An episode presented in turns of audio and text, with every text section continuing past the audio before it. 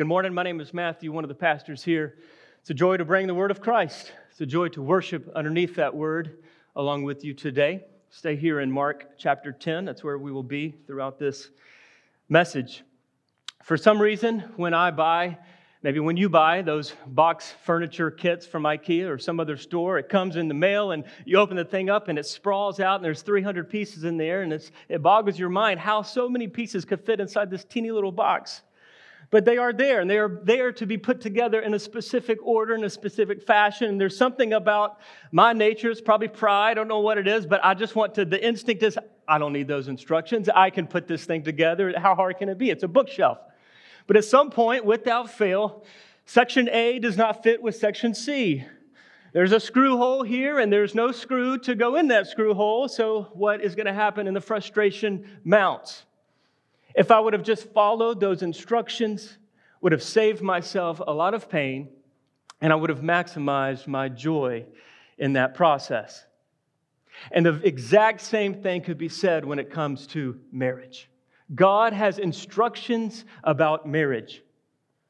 And if we would listen to his instructions, if we would obey his design, then we would spare ourselves so much pain and we would maximize our joy and his glory. In our text today, Jesus is confronting the Pharisees on the subject of marriage, and he's teaching his disciples on marriage, and he's shaping their understanding. They need his voice to speak into their context to help shape it because they've gotten off track. And we too, this morning, certainly in our culture, we need Jesus to help shape our understanding of marriage. Marriage is under fire in our day and time in America. It almost goes without saying. But all of us, and even healthy marriages, need to be reoriented, constantly reoriented, because sin exists and Satan exists, and he would love to destroy our marriages. So we must be on guard and we must be prepared, and we must have our minds rightfully situated on God's design. What does God desire for our marriages? And while his design might seem difficult or backwards or primitive, his design is his design. And it is for our good. As the creator of marriage, he gives the instructions to us for our good and for our joy. And at the outset here, I know this subject may bring up a lot of pain, a lot of disappointment, heartache. It's going to be a very difficult subject, but just want to say at the outset, based on the Bible, that no matter where you find yourself this morning on this subject, God is a God of forgiveness, of grace, of redemption, of restoration, and of hope. As we study this teaching, and it may challenge us and convict us and pull us all different directions, let's not lose sight of our great and awesome God. Let's pray for his help as we dive in. Father of glory, God of creation, who in your exceeding wisdom created and designed marriage, would you be with us this morning by your Holy Spirit through your word? Changing us and shaping us and transforming us and causing our affections, most importantly, to be drawn to Christ. That your Son, Jesus, would be glorified and magnified in our hearts this morning as we submit to his teaching. Would we marvel at your love and grace for us? It's in your name that we pray. Amen. So, the first point this morning is God's good design for marriage. Verse 1 And he left there and he went to the region of Judea and beyond the Jordan, and crowds gathered to him. And again, as was his custom, he taught them. And Pharisees came up and, in order to test him, asked him, Is it lawful for a man to divorce his wife? So Jesus teaching the crowds, and in pop the Pharisees. We've seen this before. They do not come out here with their legal pads because they're so curious and just so want to understand what Jesus has to tell them. That's not why they're here. The word says they came to test him, or better yet, to trap him. The Pharisees do not like Jesus, they want him gone. So they see a possible opportunity and they want to seize upon it. What is the nature of that trap? We're not exactly sure, but it might have to do with something about Herod. As we remember for a few weeks ago, John the Baptist, what happened to him? He stood up for biblical marriage and he got his head cut off. Right? So maybe that's going on here. Hey, if we can just get Jesus to argue for biblical marriage like John did, we can get him in trouble with Herod. Maybe we can get Jesus killed. Or perhaps it's to draw Jesus, embroil him in a current controversy that was going on between the conservative and the liberal Pharisees. So they were in a big argument and discussion based around Deuteronomy 24, which says in the first part of that chapter that there is a de- there's an indecency that Moses was allowing people to have if they noticed the indecency in their spouse, they could write the woman a certificate of divorce and send her away. That, as that passage goes on, that woman's not allowed to get married and then come back to the original husband. But they argued about what does indecency mean? What is this indecency that they are finding in the spouse? And so the conservatives would say, hey, that indecency is adultery, and adultery alone. The liberals would say, hey, it has to do with anything. We can sort of broaden that category, even as it's been said, spoiling somebody's meal. You mess up a dish, you can be divorced. And that's where the liberals were going with it. So, to, so th- that was what, that's kind of the nature of this, and maybe it's a combination of both of these things. But the Pharisees are after Jesus. They want to trap Jesus, they want to get him removed. And so this is the trap. And how does Jesus then respond? We see that verse 3. He answered them, Well, what did Moses command you? And they said, Moses allowed a man to write a certificate of divorce and to send her away. That's what I was just referencing. And Jesus said to them, Because of your hardness of heart, he wrote you this commandment. But from the beginning of creation, God made them male and female. Therefore, a man shall leave his father and mother and hold fast to his wife, and the two shall become one flesh. So they are no longer two, but one flesh. What therefore God has joined together, let not man separate. And then later, in a little discussion with the disciples, Asked, they asked him again about this matter, and he said to them, Whoever divorces his wife and marries another commits adultery against her. And if she divorces her husband and marries another, she commits adultery. So the Pharisees are wanting to talk about divorce, reasons for divorce. Jesus shifts that. Jesus says, Hey, I'm not here to talk about divorce, I want to talk about marriage. It's a subtle but powerful shift that Jesus is, is making because he knows their hearts. They're looking for reasons to get out of marriage. And Jesus says, You're missing the whole point. You're missing the whole point. It's like Tony Merida says that they wanted to talk about how to crash land a plane. Jesus wanted to talk about how to fly a plane. They're fixated on crashing. Jesus says, Let's talk about flying the joy and the glory and the design of a plane to fly. And to do so, he takes them back to Genesis chapter 1, all the way back to the very beginning in creation. What was the way that God originally set this thing up? He's moving from legal technicalities to the moral implications of creation. And in the very beginning, we see this a few things to point out about marriage. Number one, marriage is between a male and a female. Verse 6 God made them male and female. In God's supreme wisdom and love and goodness, He creates humanity in two genders. He creates them male and female. That's His sovereign, wise, good design. It's a binary bifurcation, right? It's not a spectrum.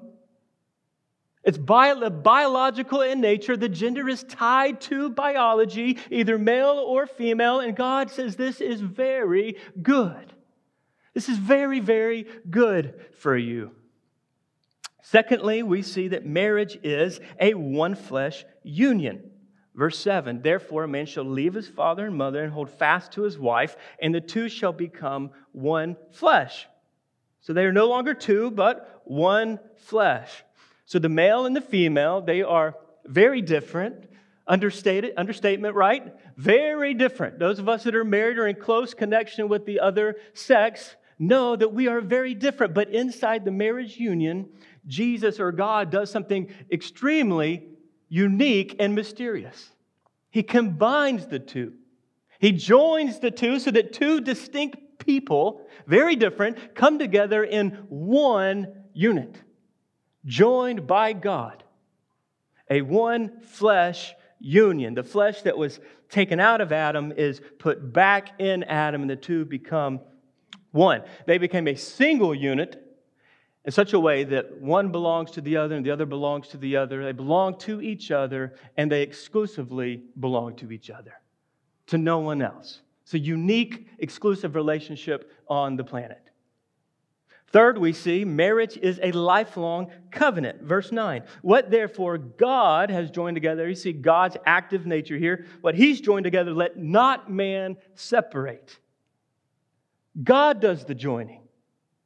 Because God does the joining, let man not separate. I'm just reciting the obvious implication of the text. That's what the text says.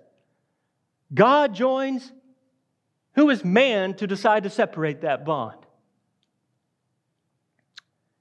So, to summarize, God's good design for marriage is a male and a female united together in an exclusive and lifelong marriage relationship. That's God's design. And if we would submit to that, we would flourish as individuals and as couples and as a society. That is God's good and gracious, wise design for us. But then you might ask, well, is Jesus or is God in Genesis then against Moses? Is Jesus against Moses? Is, is he affirming Moses or is he not affirming Moses? Are they at odds with one another? And to, to see that, we have to go back to Mark 10, verse 5. And this is the second main point of this message. We see God's compassionate concession for divorce. Verse 5 Because of your hardness of heart, Moses allowed you to write a certificate of divorce. So, if hard hearts were not there in Genesis 1 that Jesus has already drawn our attention to, where do they come from? Well, they come from Genesis chapter 3. They're not there in creation, but they're there in fall in the fall the fall of man, when Adam and Eve decided, hey, God, I know you created us. I know you love us. I know your presence is the most valuable thing in the universe. We're deciding to go against your rule, against your lordship, stop worshiping you, and we're going to go our own way. We know you've given us the instruction manual, but we feel like we can do things better. So off they go. At that point, sin, a sin. Right? Sin comes into the, to the human equation. Our human nature then is, is cursed and we all take on the sin nature. That's where hard hearts come from. And uh, I love how theologian Wayne Grudem comments on this. He says, Jesus' statement, because of your hardness of heart, should not be understood to mean that only hard hearted people initiate divorces but rather because your hard hearted rebellion against God led to serious defilement of marriages. Let me say that again. It's because of your hardness of heart should not be understood to mean that only hard hearted people initiate divorce, but rather because your hard hearted rebellion against God led to serious defilement of marriages. The presence of sin in the community meant that some marriages would be deeply harmed by hard hearted spouses. And therefore, Moses allowed the other spouse to obtain a divorce. God was providing a partial remedy for the harm that a hard hearted husband or wife could do to the other person in the marriage. So, sin, the fall of man, has radical, painful, defiling effects on marriage. That's why Moses was allowing this divorce to happen, these certificates. These certificates were, were critical, and you got to understand God's heart behind these certificates. Because for the woman in that culture, that woman, if she was sent away with a certificate, that was her livelihood. A, a, a woman that's been divorced could be killed. If you're, if you're, uh, if, if you're assumed or uh, made guilty of adultery, you could be put to death. That was the punishment for adultery. And so this certificate was her means of survival, of dignity, of protection and provision. That's what the, the marriage unit in that day gave her those things protection and provision. And so the certificate could allow her to begin a new, a new life with dignity. So that was God's heart in doing this. And then we see in verse 11, though, back to our text in Mark, but Jesus says, Whoever divorces his wife and marries another commits adultery, and whoever divorces her husband and marries another commits adultery. Well, that doesn't sound like there's a whole lot of room for divorce, Jesus. So again, there's the tension point. And this is where a lot of scholars and a lot of Bible believing Christians begin to diverge on their paths of interpretation. But a lot of it revolves around this exception clause that's found in Matthew 5 and, and Matthew 19, which is that exact same story that we're reading here in Mark. Matthew 19, 9 says this, And I say to you, Jesus talking, whoever divorces his wife, except for sexual immorality, and marries another, commits adultery.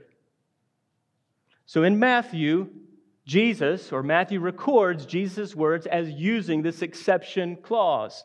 So the question is well, why does Mark not use it? I think the plainest understanding to that is that Mark is speaking in generalities, and this exception would have been assumed to his audience. He did not feel it necessary to bring in this exception, that everybody would have understood this exception at that time. But Matthew, however, did feel the need to bring it in. And so, don't have time to chase down all the arguments for that. We, will have uh, resources if you like to dig into this further love to share that with you. But the sexual immorality clause is there. We do have to deal with it. Why does Jesus bring sexual immorality up?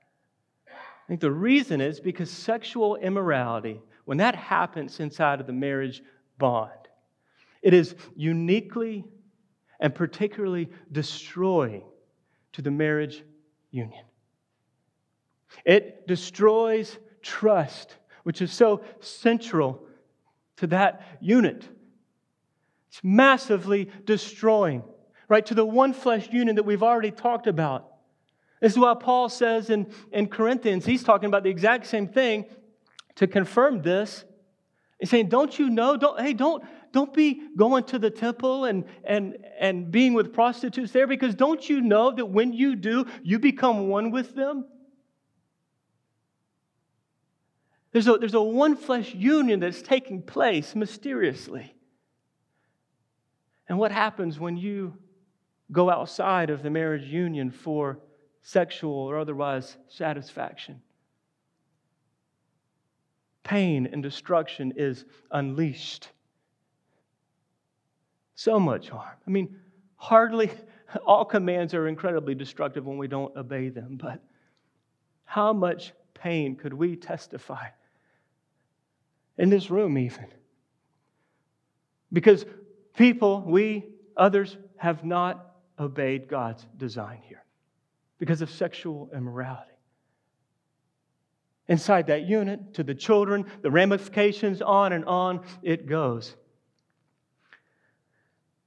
Adultery is what Jesus seems to say is a biblical ground for a, for a divorce. We also see there's something else we see in the New Testament Paul.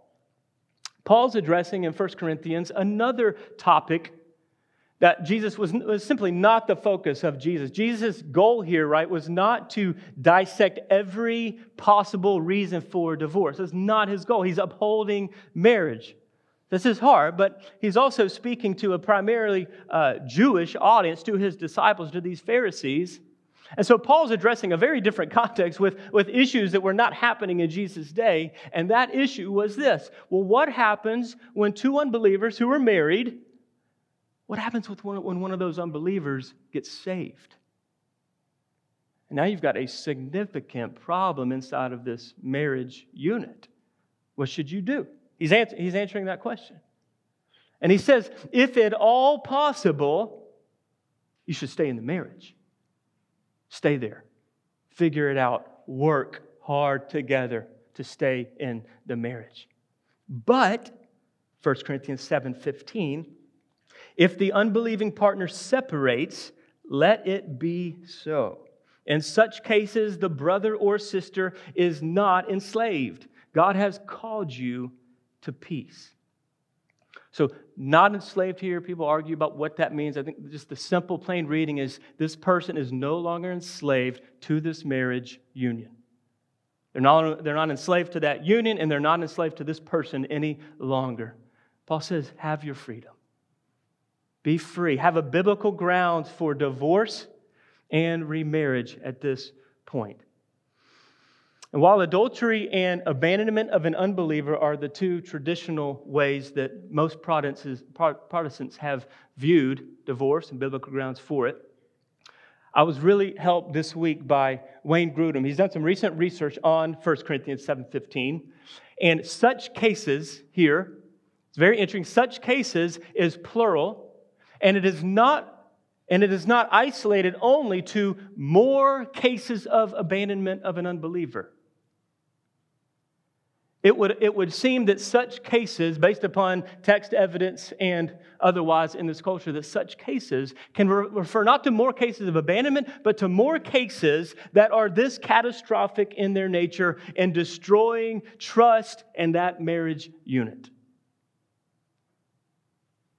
And this gets very complex, but it does seem to open up possible biblical grounds for divorce based upon other significant catastrophic behavior.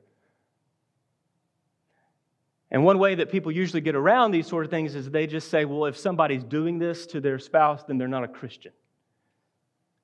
And so then we go down the path of church discipline, calling somebody to repentance. But these matters, you know, it leaves, it leaves open things like, like, if you're wondering what's in my head right now, it's things like significant abuse or child abuse or significant addiction that is wrecking everyone's life. God is not celebrating you being stuck in a marriage like that. That's what the, that's what the holistic nature of the Bible would represent to us. I want to get lost in these arguments here. That does not make God thrilled. That's why he says, it's interesting, he says you're not enslaved.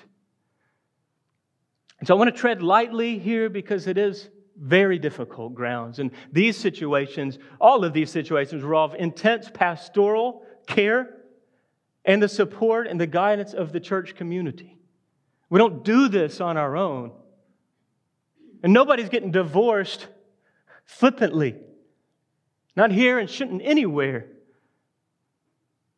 But we pray and we fight and we seek God's counsel and we seek the counsel from godly people. At the very least, I just want to say that if you are in danger in your marriage, at the very least, you separate immediately. You don't stay in that thing. Regardless of what happens in divorce land, you separate. Don't put yourself or your children in harm's way in that way. Separate and seek pastoral care. To go any further, we don't have time for it, but all, we also lose, we also have the potential to lose the point of the message. The point is not how can we be divorced? That's so not the point of this message. But it's worth talking about because it is an issue that affects us.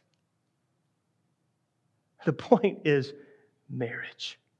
What does God desire for marriage? And so while He may allow for divorce, it's a concession because of how sinful we are, because how much pain we unleash on each other through this is driven by compassion.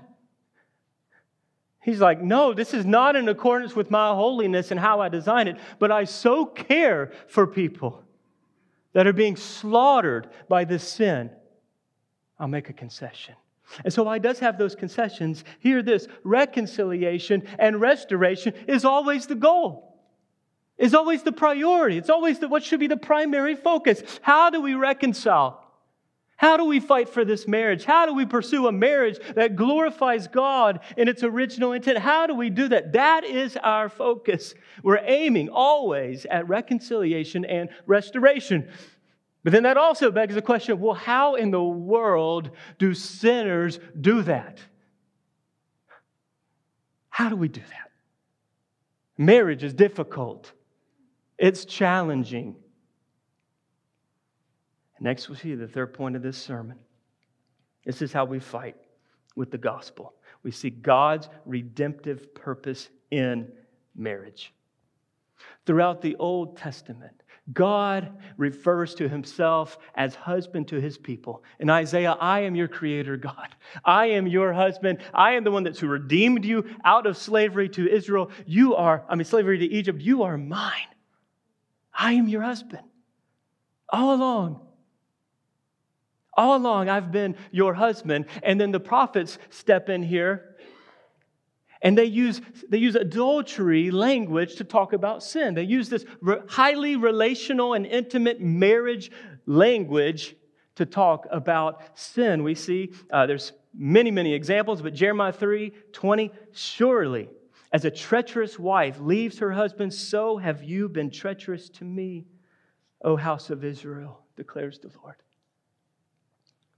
You've gone away from me, God says. It's throughout the Old Testament, and it doesn't change when we get to the New Testament. James 4 4, you adulterous people. Do you not know that friendship with the world is enmity with God? You adulterous people. And some of the prophets, some of the language is incredibly, incredibly graphic. I was uncomfortable even thinking about some of the things I could say quoting scripture this morning. It's incredibly graphic, giving ourselves to other lovers. That's sin, the Bible calls it. And Tim Keller comments on this. He says, God, listen, God isn't using this language to shock, but to teach. There is an attraction going on at the spiritual level that's every bit as powerful as the sexual attraction at the physical level. And that's our condition today. Every single one of us. God, who has done nothing but create us and love us and pursue us, we've run away from Him. We have chosen other level, lovers We've gone after things in this world. We've said no to his lordship, no to his love, and we've given ourselves in spiritual adultery to other gods, other idols. And where has that left us? Where's that left you? I know where it's left me, myself broken and empty and ashamed and filthy, defiled. That's what the fruit of leaving our relationship with God brings. It's the fruit of it.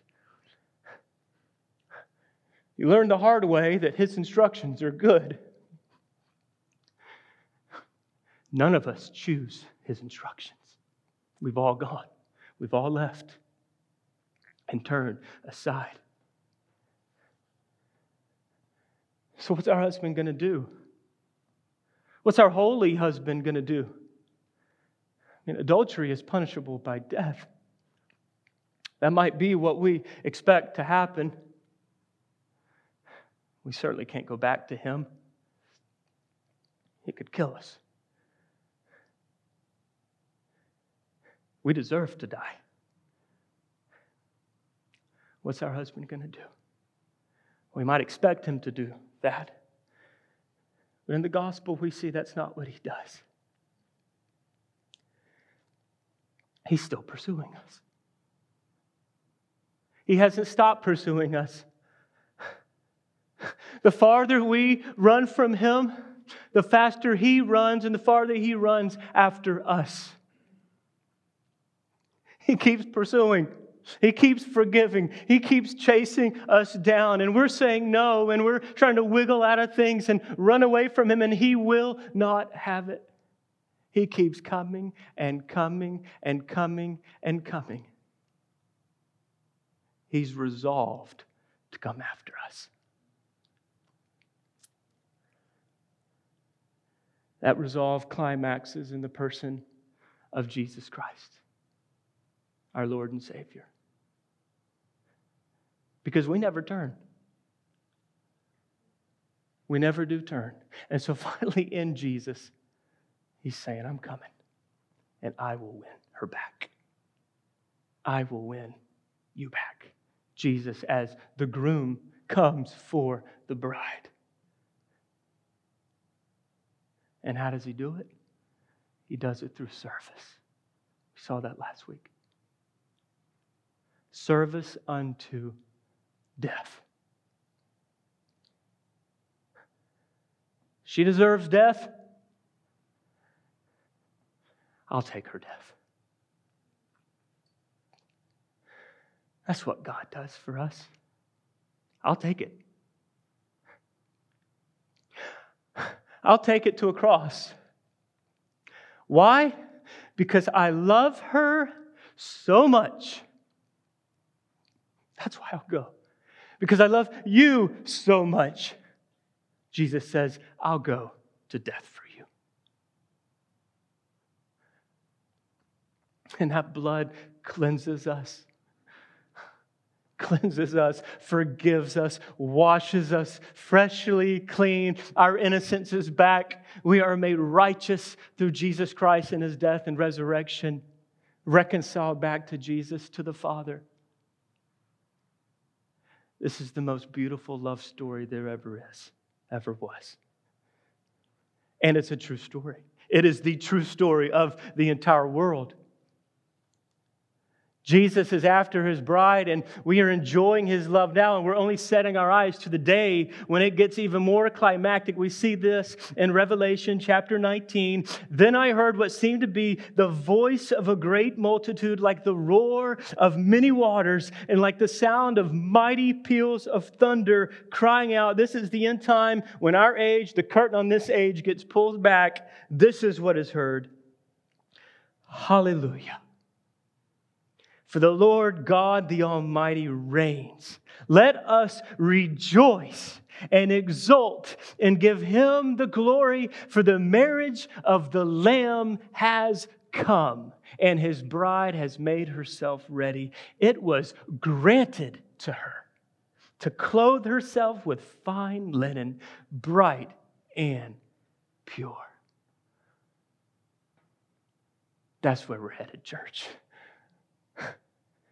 to stand before our husband, unashamed, radiant in glory and in righteousness, not because of anything we've done, but because of his transforming, redeeming, restoring love did that to us. What a love!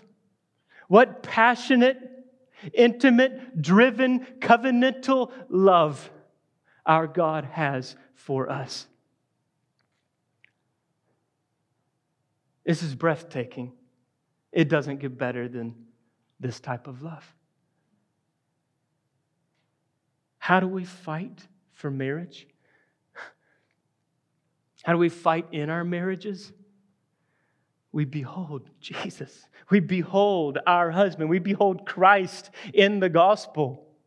We rest in his great love for us. We rejoice in being married to him forever and ever and ever. We rejoice in that. That's how we fight. And when you get when you get hold of that, when you're feasting on that, and this is how much your God loves you, when you realize that there's nothing you can do to make him love you less, and nothing you can do to make him love you more. I believe that's a Philip Yancey quote. When you get that, you are free.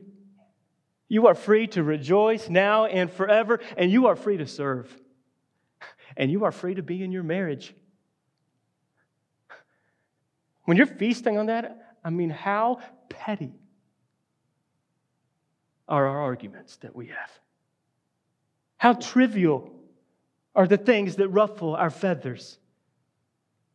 That should be incredibly convicting. We allow what to bend us out of shape when God has done this for us? We fight here. Paul connects all these dots in Ephesians 5. It's a little lengthy, but I want you to see it. Verse 22 Wives, submit to your own husbands as to the Lord. For the husband is the head of the wife, even as Christ is the head of the church, his body, and is himself its Savior. Now, as the church submits to Christ, so also wives should submit in everything to their husbands. Husbands, love your wives as Christ loved the church and gave himself up for her, that he might sanctify her, having cleansed her by the washing of water with the word, so that he might present the church to himself in splendor, without spot or wrinkle or any such thing, that she might be holy and without blemish. In the same way, husbands should love their wives as their own bodies. He who loves his wife, loves himself. For no one ever hated his own flesh, but nourishes and cherishes it just as Christ does the church, because we are members of his body. Therefore, a man shall leave his father and mother and hold fast to his wife, and the two shall become one flesh. This mystery is profound. And I am saying that it refers to Christ and the church. However, let each one of you love his wife as himself, and let the wife see that she respects her husband. Marriage is a picture of the gospel, and marriage is empowered by the gospel. And marriage is not ultimate. The gospel is. Jesus is. That is incredible news for all of us today happily married, frustratedly married, struggling, for the widowed, for those that are divorced, for the single person among us. This is great news. Marriage is not ultimate. Jesus is. Marriage to Christ is. That is where we find our ultimate satisfaction and fulfillment. And that's what marriage is supposed to point us to. Our ultimate hope and our joy is found in our God this morning, who has entered into covenantal love, who will never leave us and never forsake us. May we as the church stand for marriage because as we stand for marriage, we stand for the greatest news in the whole world the gospel, and for the greatest Savior and the lover of our souls, our God, Jesus Christ. Let's pray. Father, we thank you for your Son this morning who has loved us as filthy as we are. You have loved us and sanctified us to where we are truly now lovable. You've made us beautiful in your eyes. We thank you for the redeeming, restoring work that you have done through your Son on our behalf. We celebrate you, Lord Jesus, for our, to be our eternal husband. Help us now, God, to be empowered, to be empowered in the gospel, to easily and quickly forgive, to cover offenses, to serve our spouses. God, may we carry the fragrance and the joy of Christ into the marriage unit. God, may we do this as we even give witness out into the world and to ourselves of the gospel message. Receive all the glory from it, Lord. We thank you. In your name we pray. Amen.